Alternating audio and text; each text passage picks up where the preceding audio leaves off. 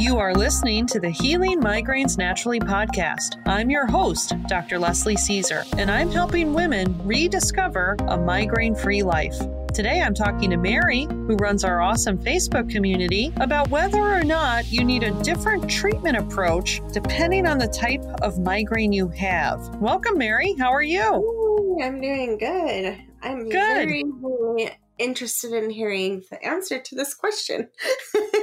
Yeah, this is something that comes up in the Facebook group a lot. Would you agree? Like people asking, you know, I have this type of migraine. Have you used this type of medication? Or people searching for a new neurologist so that they can get an accurate diagnosis seems like this comes up pretty frequently. Yeah, I agree. Anyway, I'm sitting here trying to think of all of the different types of migraines I have seen mentioned in the group. And a lot of them are like complicated, you know, medical terms. So I'm not sure if I could even list them. But I know for sure, like, there's, you know, head injury type migraines, or, you know, people talk about migraines that start from their sinuses or their neck or like I get vestibular migraines sometimes. So I don't know, maybe you can tell us a little more about all the different types that people see. Yeah, for sure. Why don't we start with that and kind of go over the different types of migraines? I actually have a blog post on my website that goes over the different types of migraines too, so we can link to that. So, the most common type of migraine is the diagnosis would be migraine without aura. And so this is where people have sort of the main symptom would be the head pain. So this is kind of like the classic when you think of a migraine, right? The head is hurting. That would be the most common type of migraine that people have. Some people only have head pain with their migraine symptoms, but you know, more frequently people will have other symptoms in addition to the pain. So they might have nausea. That's a real common one. Uh, they might have vomiting. They might feel real fatigued, kind of brain fogged. That's very common. And then people can have other symptoms that sort of overlap with some of the different migraine types. So people can have the head pain and then they might also feel dizzy, or they have the head pain and they sort of have uh, tingling in the right hand or, or something like that. Yes, I've been seeing a lot of questions about like do you get tingling tingles or numbness in your body with migraines? And I, I didn't know that was a thing until that question popped up. Yeah for sure. So kind of the the diagnostic criteria is if you have head pain you're going to get classified as that migraine without aura even if you have other symptoms. So this might be a really dumb dumb question but how do you know you have a migraine instead of just a regular old headache? Is it the frequency? Is it the magnitude of how bad it hurts? Like what what makes it different than a regular headache? Yeah. So there can be a little bit of a fine line with this. And sometimes people do struggle with a diagnosis. So the diagnostic criteria so to speak. The classic migraine presentation is that you have the pain on one side of the head. So, and many times it's a like a throbbing pain, like a boom, boom, boom. And then it will get better or worse if you move, then it's worse. Like, so the pain will kind of vary depending on your environment. Like, you know, oh, uh, the pain gets worse if I'm exposed to light.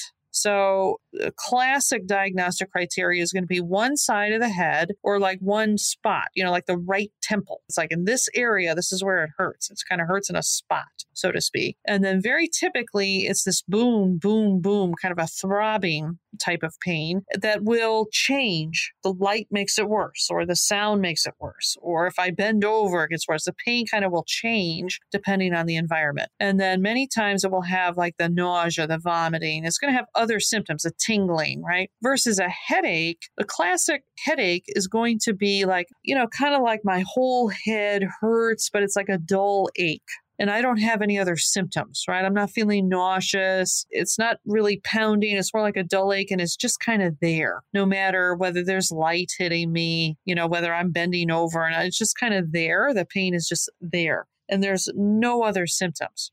What about I know I've gotten the ones where you feel like an ice pick is being shoved through your skull. Uh-huh. so when you say it. Like you can't say that in an eloquent way.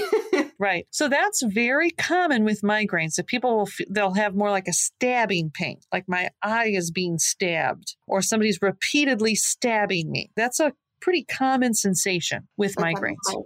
Okay. But with migraines, it's a complex sort of neurological set of symptoms. So it's more, like I say, occasionally people will just have pain, migraine pain. That's going to be really their only symptom. But more often, people have additional symptoms the nausea, the tingling, the um, dizziness, sometimes people will you know they'll yawn a lot you know different symptoms you know almost again not yawning i'm i'm yawning a lot not that i'm even that tired it's like i just can't stop yawning right there's a there's a neurological component to the yawning I've heard people have a the yawn when they're doing the uh-oh moment. Like they feel Yeah. the migraine coming on because of the yawn. a lot of times that uh-oh moment it's not going to be pain it might be like oh i'm feeling like one common thing is oh i'm hungry oh i need to eat something oh what uh, if i could i just need to get something in my stomach like people are suddenly hungry that's fairly common that could be an uh-oh moment yeah a lot of times the uh-oh moment isn't actually the pain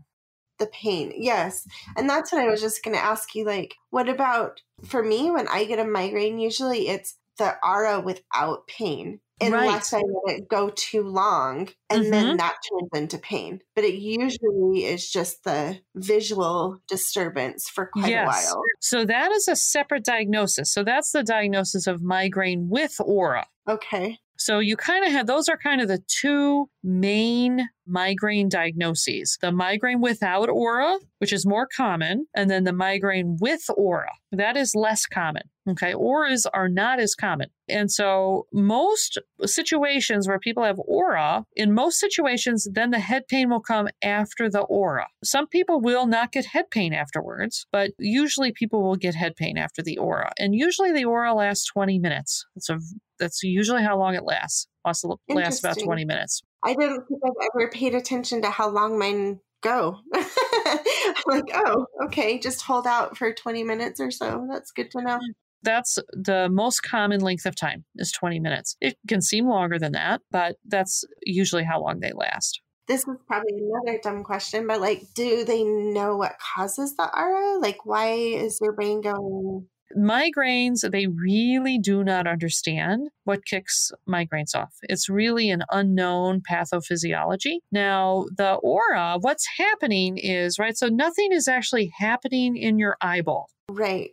it's all happening in the visual cortex of your brain. So, because a lot of people, right, when you get that aura, I remember the first time I had an aura, right? You think you're having a stroke, you think your retina's detaching, you think, you know, something's happening to your eyes, but nothing is happening in the retina. Uh, nothing is getting detached. There's nothing actually happening with the eyeball. It's all happening in your brain.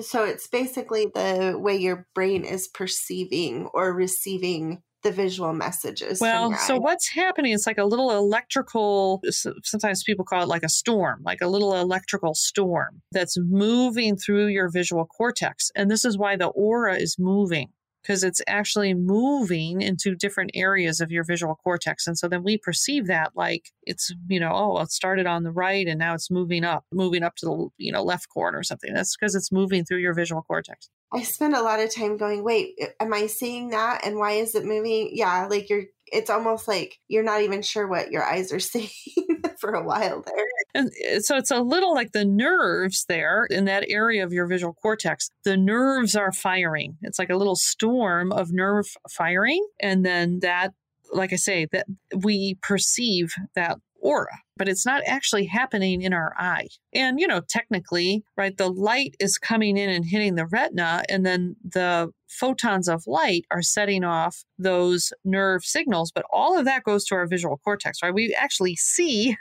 in the back of our brain, even though we think we're seeing with our eyes, right? So when we have that aura, this is why to us, even though it's happening in the visual cortex, it's not actually happening like on our retina or anything like that. But to us, it's our vision, right? It's indistinguishable from our vision because we're actually seeing in the visual cortex in the back of our brain. The way our, our body sees is so fascinating. Right? Very interesting. When you say vestibular migraines too, like is that just another symptom of migraines or is that a whole other type of migraine? Yeah, so this is another type of migraine too. So vestibular migraines. So this may not have head pain. And so, this again, it's sort of like a storm happening in the brain that is going through the centers that control our balance. So, with vestibular migraines, we might feel dizzy. The room might be spinning. People could have a lot of nausea with that. People, right, the vertigo, the dizziness, the spinning, and then just, you know, that's a horrible, horrible symptom. Most people would prefer pain over dizziness, right? So, I started very uncomfortable those, to be dizzy. Yeah, I started getting those about maybe in the last three to five years. And it was so weird the first few times because obviously I didn't expect it coming. Um, now I'm kind of like, I know what's going to happen, so I can prepare in a way, I guess, be on guard for it. But yeah, the first few times I woke up and the the world was just going in circles, and you can't even get your footing. Like you just can't even figure out where you're at in the world. This is really horrible. And it can be difficult for people to get a diagnosis because sometimes there's no head pain. And then also people can feel like they're having a stroke. You know, you might have felt like you were having a stroke or something like what's going on here. And so it can be problematic for people to get a diagnosis, proper diagnosis. Well, and they happen so infrequently that how do you show a doctor what's happening if they only happen once every few months? You're not going to go to the doctor at the right moment when that's happening. Yeah, it's kind of like you take your car into the mechanic and it's not making the noise anymore, right? yes.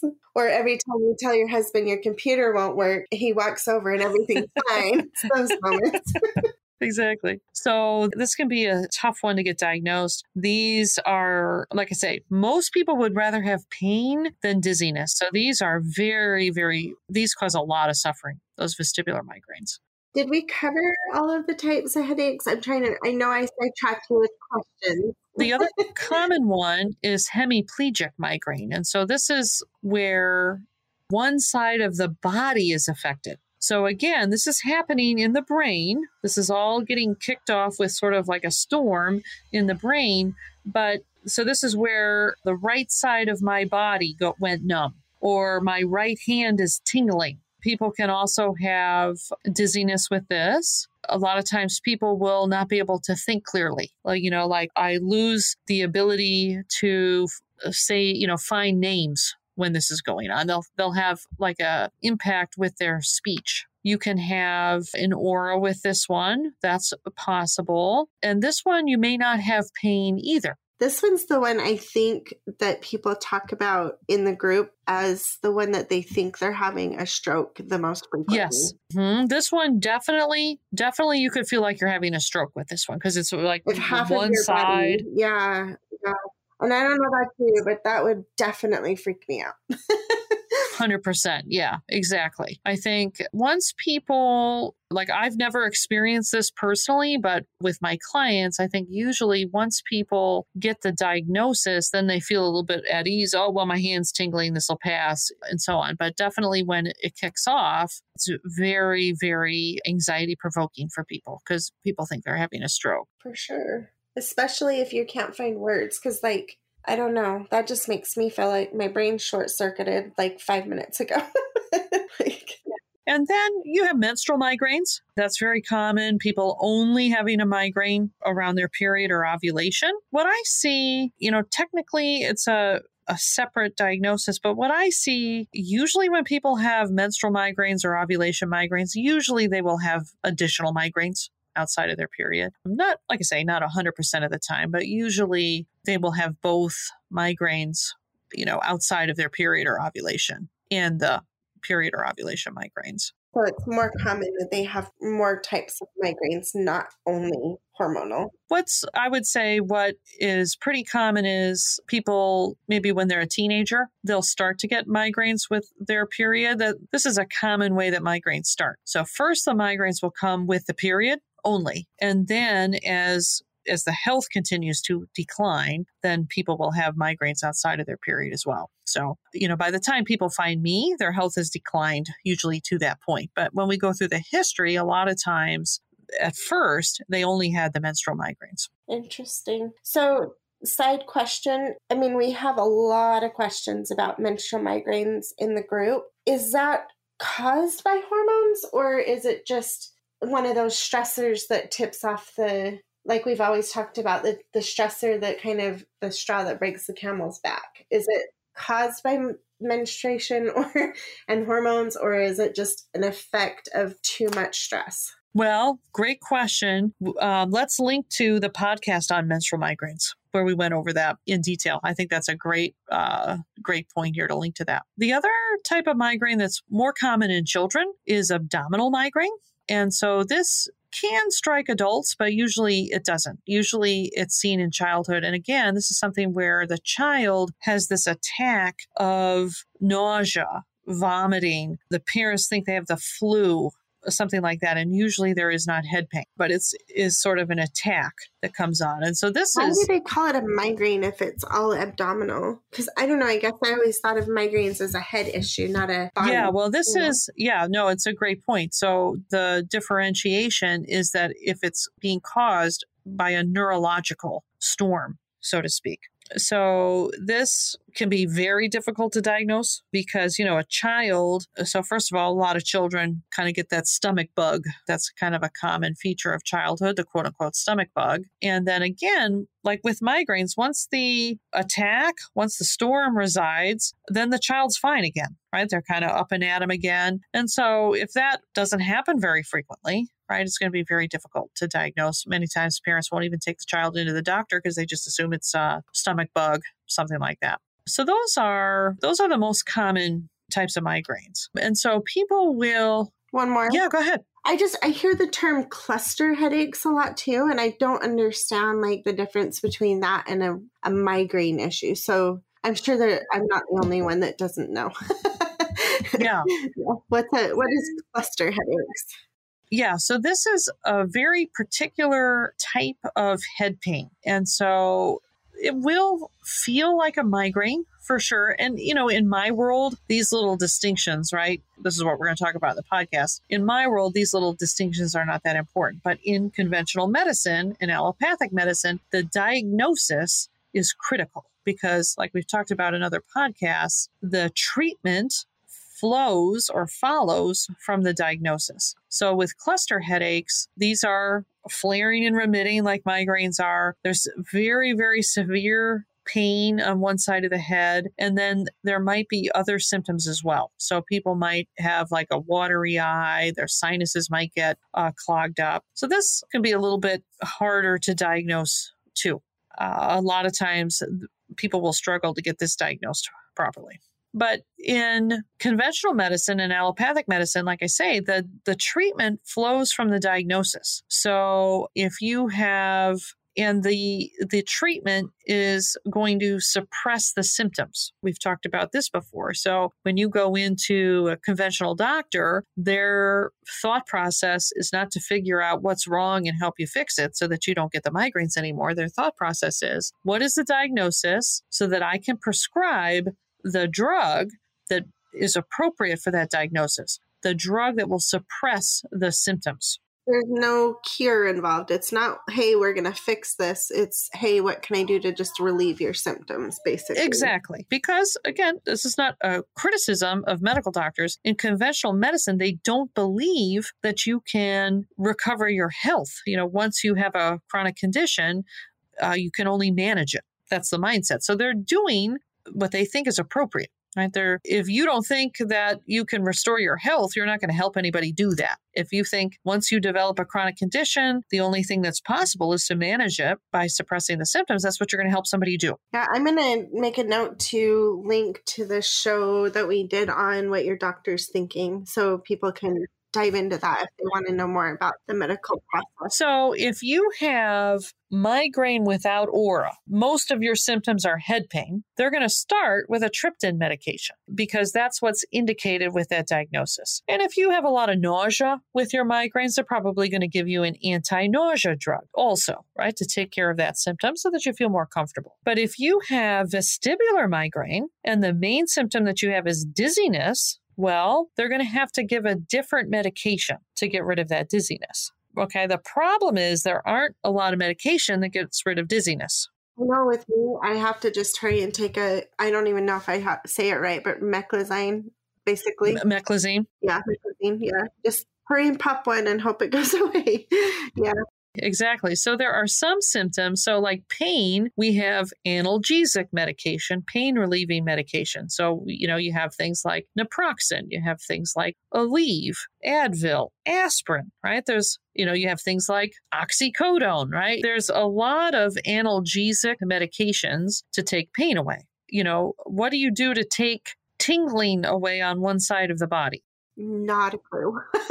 exactly. So, like in that case, for hemiplegic migraines, right, where somebody is tingling, well, then you might be prescribed like a benzodiazepine or something like that. Like you might be prescribed a Valium just in an attempt to, like, oh, well, maybe if we take the anxiety down, Right? because again you're going to feel anxious if you have those symptoms so maybe if we take the anxiety down that would help this but some symptoms they have drugs that are fairly effective at suppressing that symptom and then sometimes they don't have drugs that are very effective at all for certain symptoms. Like I say, when you go into the medical doctor and they're looking at how do we suppress this symptom, we have to get the correct diagnosis for that. And then you may or may not have a lot of options as far as drugs to suppress those symptoms. Like the other thing, too, uh, like so, let's say you have vestibular migraines and your main symptom is dizziness. Well, a lot of people go to an ear, nose, and throat doctor because oh well there's something wrong with my i'm dizzy this must be something wrong with my inner ear and so then they're going to ear nose and throat a lot of people will have sinus pain with regular migraine, migraine without aura, sinus pain is a real common feature. So then again, they might go to the ENT. They're getting MRIs of the sinuses and they're antibiotics for a presumed sinus infection because there's pain there. And we've so, talked a lot before about the process you go through is often very involved. How many tests, how many blood draws, how many x rays, how many MRIs. And then you come out with like really no clear answers, which is almost more frustrating than when you started. you just want an answer so bad. So, if you have been misdiagnosed, you are not going to get the particular medication to suppress your symptoms. So, this is where in conventional medicine, you know, getting the right diagnosis means getting different meds, which may be more effective at suppressing the symptom. So, like, for example, let's say somebody has hemiplegic migraine. Like, I'll give an example. Okay. So, somebody has these episodes where they're feeling this tingling on one side of their body. And so they go into the doctor. Well, the doctor might assume, eh, you know what? I think you're having a panic attack, right? Because with panic attack, we could feel numbness and tingling. That could be a feature of a panic attack. And so, like, particularly, right, if there's no head pain with the hemiplegic migraine, it's just the numbness and tingling, the doctor might say, oh, you know, this is panic attack. So then they would give an anxiety medication, let's say. Well, that's not going to really suppress that tingling. So if somebody were to, you know, quote unquote, correct diagnosis, then they would be given other medication. So let's say maybe they would be given then uh, gabapentin or nortriptyline or something like that. That would be something that would be that is more suppressive of numbness and tingling. Which I know a lot of our migraine group, our migraine sufferers, like they feel very invalidated when it's assumed to be an anxiety or like depression or anything like quote unquote in your head. Right, exactly. I just I hate the term "it's all in your head" because I'm like, well, yeah, of course it is. like, where else would it My start in the head, whether you want to believe that or not. So, this is why, you know, a lot of times people will be searching out for maybe a more expert neurologist or they want to go to a university medical center or something like that because they're kind of searching, you know, do I have the right diagnosis? Because from there, I'm going to get different medication to suppress the symptoms. So, to answer this question for this podcast, right, do different types of migraines require a different approach? If you're going to suppress symptoms, yes, you're going to need different drugs to suppress different symptoms. Now, in my world, the type of migraine the overall problem is the same. So whether somebody's getting an aura, whether somebody's having vestibular migraines, whether somebody's, you know, quote unquote, just having migraine without aura, whether somebody has headaches. So it's very common. People will have migraines flaring, but then they'll have headaches as well. That's very common. If somebody has menstrual migraines, somebody has a cluster headaches. Um, the underlying issue is that the person is not in a state of health. And the answer to the problem is to restore the health so that the body doesn't generate those symptoms. So for me, the particular type of migraine that's happening is not that relevant to what I do okay? Because the fundamental problem is that you know we're not in a state of health. And how do we restore our health? Well there are three things that we have to do to restore our health and i call these the three principles. So the first principle is we have to get the nutrients to every cell in the body. The second principle is we have to clear metabolic waste material. And the third principle is we have to restore our resiliency and vitality. So, those of you that have been following the podcast, taken some of my free trainings, you've heard me talk about these three principles that are required to restore our health and maintain our health. It's not like we achieve health and we never leave health, right? that would be nice right? Health is not a destination that we never leave. Health is something that we are constantly kind of going in and out of. Some days we feel better than others. So, regardless of the diagnosis, my underlying approach is going to be the same. So, we have to identify okay, if somebody's not feeling well, if somebody has migraines without aura, if they have vestibular migraines, if they have menstrual migraines, they are going to have missing pieces blockers, deficiencies within those three principles. That's a given. We know that because they're not feeling well. So the question is the approach that you take is going to be the same no matter what specific type of headache, migraine, etc. that people have the underlying approach is going to be the same because there's going to be like that. Now, the particular like blockers or missing pieces or deficiencies, those are going to vary, you know, person to person. But we're going to see blockers or deficiencies or missing pieces within those three principles. That's a given. So then the question is, what are they for you? And then how are we going to address that? The best way for you to do that. So that's, you know, how we would even address that would be uh, different person to person. So, you know, if I'm working with somebody that works third shift, has a job where they're working third shift overnight, it's going to be a different set of solutions than if somebody works nine to five because their environment, their their whole schedule, et cetera, is very different. And so the, the actual way we're going to kind of fill in those missing pieces or deficiencies, that's that's going to vary person to person. But the universal is you have blockers, missing pieces, or deficiencies within those three principles if you have any of these diagnoses. So it's not like the approach is the same, but it's not a, a cookie cutter approach for everyone. So this is people will ask me, well, do you work with people with, you know, auras? Do you work with hemiplegic migraines? Right? Yes, I work with all of those things. I work with people that quote unquote just have headaches. If, if somebody can have chronic headaches, right, that maybe don't rise to the diagnosis of a migraine, you're still suffering and you still have deficiencies or missing pieces or blockers within those three principles if you have daily headaches. So I think this is a critical shift, right, in our mindset. Right? We are very much focused on like what is the diagnosis? What exactly do I have? Well, all diagnoses are made up by humans used to say in, in psychology, in my psychology school, it's like it's just a word to describe a group of symptoms. That's literally what it is. Is you're just giving a label to a group of symptoms. Exactly. Now, the body generates symptoms within certain patterns this is why we can identify certain patterns. And so, over the course of time, over the course of the practice of medicine, doctors, you know, nurses, right, professionals have noticed these recurring patterns because the body, right, things in the universe, things in the universe are not just random. There are patterns, there are laws to the universe, there are recurring patterns, right? Things are not just randomly happening.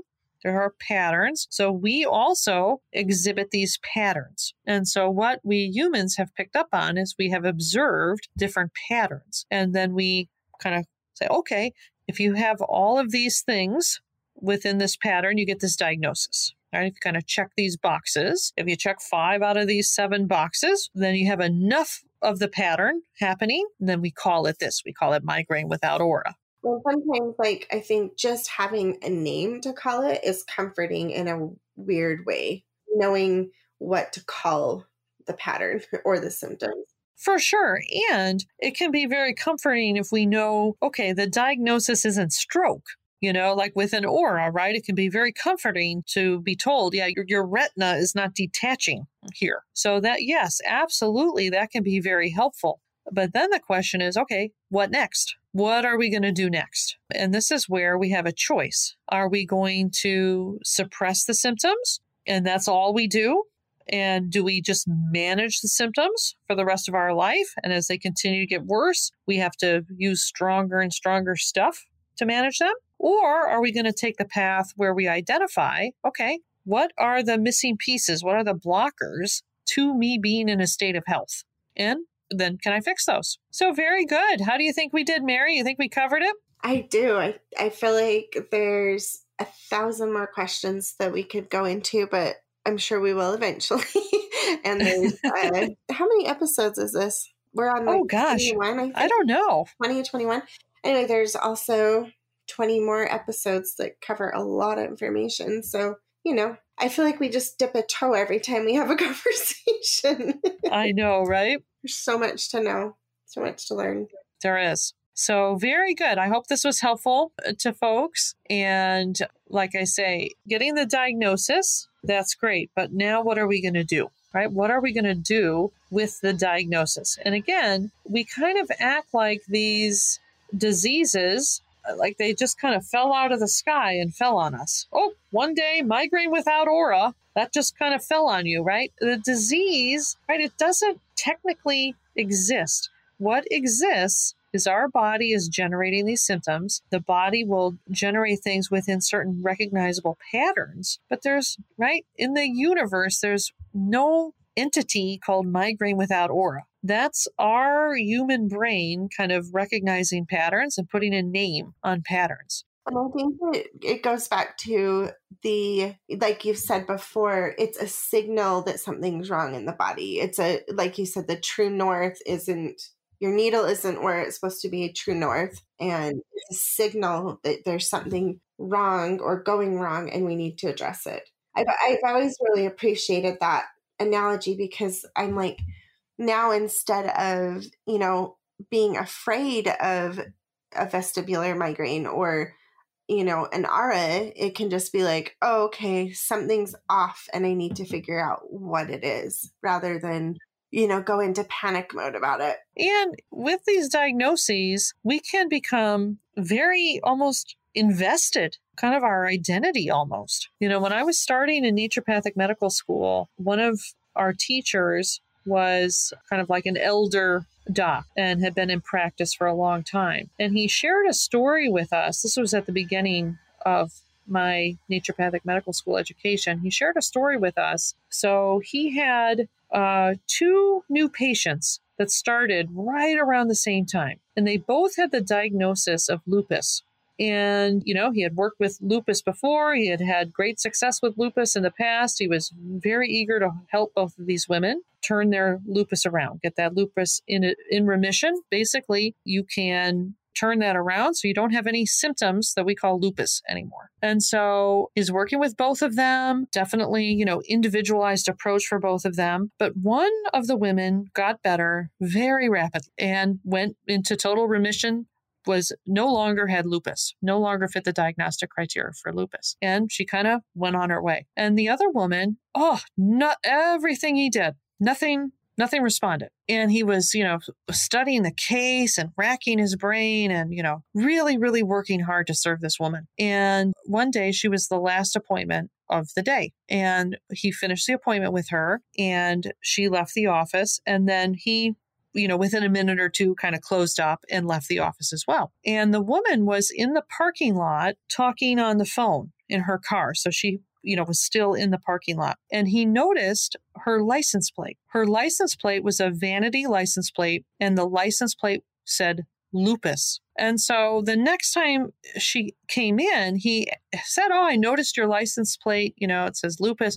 Oh, yeah, she had. She was like um, the founder of like a lupus support group. So you know, we'll never know for certain." What happened in this case? But you have to question, right? If somebody has their license plate that says lupus, what happens when you no longer have lupus? So, this is where we don't want to take on this identity of our diagnosis. We are not our diagnosis. The diagnosis is just a little little label that's put on a recurring pattern of symptoms that have been seen across different human beings. But we don't have to carry that with us, right? If we can get the missing pieces in place, right, we can restore our health. And when we do that, then we don't have the diagnosis anymore. So, this is a really critical piece, right? We don't want to make a diagnosis our identity. Diagnosis is not our identity. And I think that you, I mean, you hear that in even in people the way they talk like my migraines my migraines are out of control like it's almost part of like they own those migraines rather than i'm suffering a migraine right now it's my migraine. It's like an ownership thing. It's really interesting. So, like I say, these diagnoses, they serve a purpose, but we want to make sure that we are treating them in the way they should be treated, not as an identity, but as a label, you know, to kind of put a name on a pattern of symptoms that can go away. Such a shift in perspective because I'm 99% sure that with the way we've been taught in traditional medicine and which is what most of us are exposed to through through our lives that there is no way to to get better there is no cure for so many things, right? Right. I mean, there are some migraine Facebook groups where you are not allowed to post that you're feeling better because that's that goes against, you know, our migraine Facebook group has a very different feel than most other migraine Facebook groups, right? Because most migraine Facebook groups, it's, you know, we're here to support each other as we labor under this horrible thing that fell out of the sky and it attached to ourselves chronic migraine because that's the only thing we can do is support each other. No, uh uh-uh, uh, that's not the case. We want to get out there and we want to determine what are the blockers, the missing pieces, the deficiencies within these three principles, and what can I do to correct it. That's what we want to focus on, not this temporary diagnosis. And I just think it's a good time to mention that in the group, we don't suppress people talking about their medical journey either. Like, for sure. It is not good, like, it's a natural group, but everybody is at a different place in their journey. So we don't penalize them for mentioning Botox. We, we try to we try to educate people like you're adding more toxins into your body which is actually going to end up making it worse but we're not going to take that post down because everybody is at a different place in their journey and we're not going to penalize people for where they're at correct just in case people see the unnatural posts in the group Absolutely. I get comments about that every once in a while. I'm like, okay, it's because we're not in the business of telling people to shut up when they're experiencing what they're experiencing. Yeah, when they're looking for information, for sure. Anyway, all right. well, very good, Mary. Thank you so much for joining me again today. Appreciate it. Awesome. We'll see you guys soon. We'll talk to you soon. And thank you for listening. Before you go, be sure to like this episode and subscribe to this podcast. You can find us on Spotify, iTunes, and other popular podcast platforms. Do you have someone in your life who would benefit from what we talked about today? Please share it with them. Share on your social media. Share within other migraine Facebook groups that you are in. We really want to get the word out that you can recover your health and stop getting chronic migraines. And if you want to stay connected, join my free migraine Facebook group with over 11,000 women who are rediscovering a migraine free life. Go to Healing Migraines Naturally with Leslie Caesar, ND, on Facebook or to healingmigrainesnaturally.com and we'll redirect you to the Facebook group.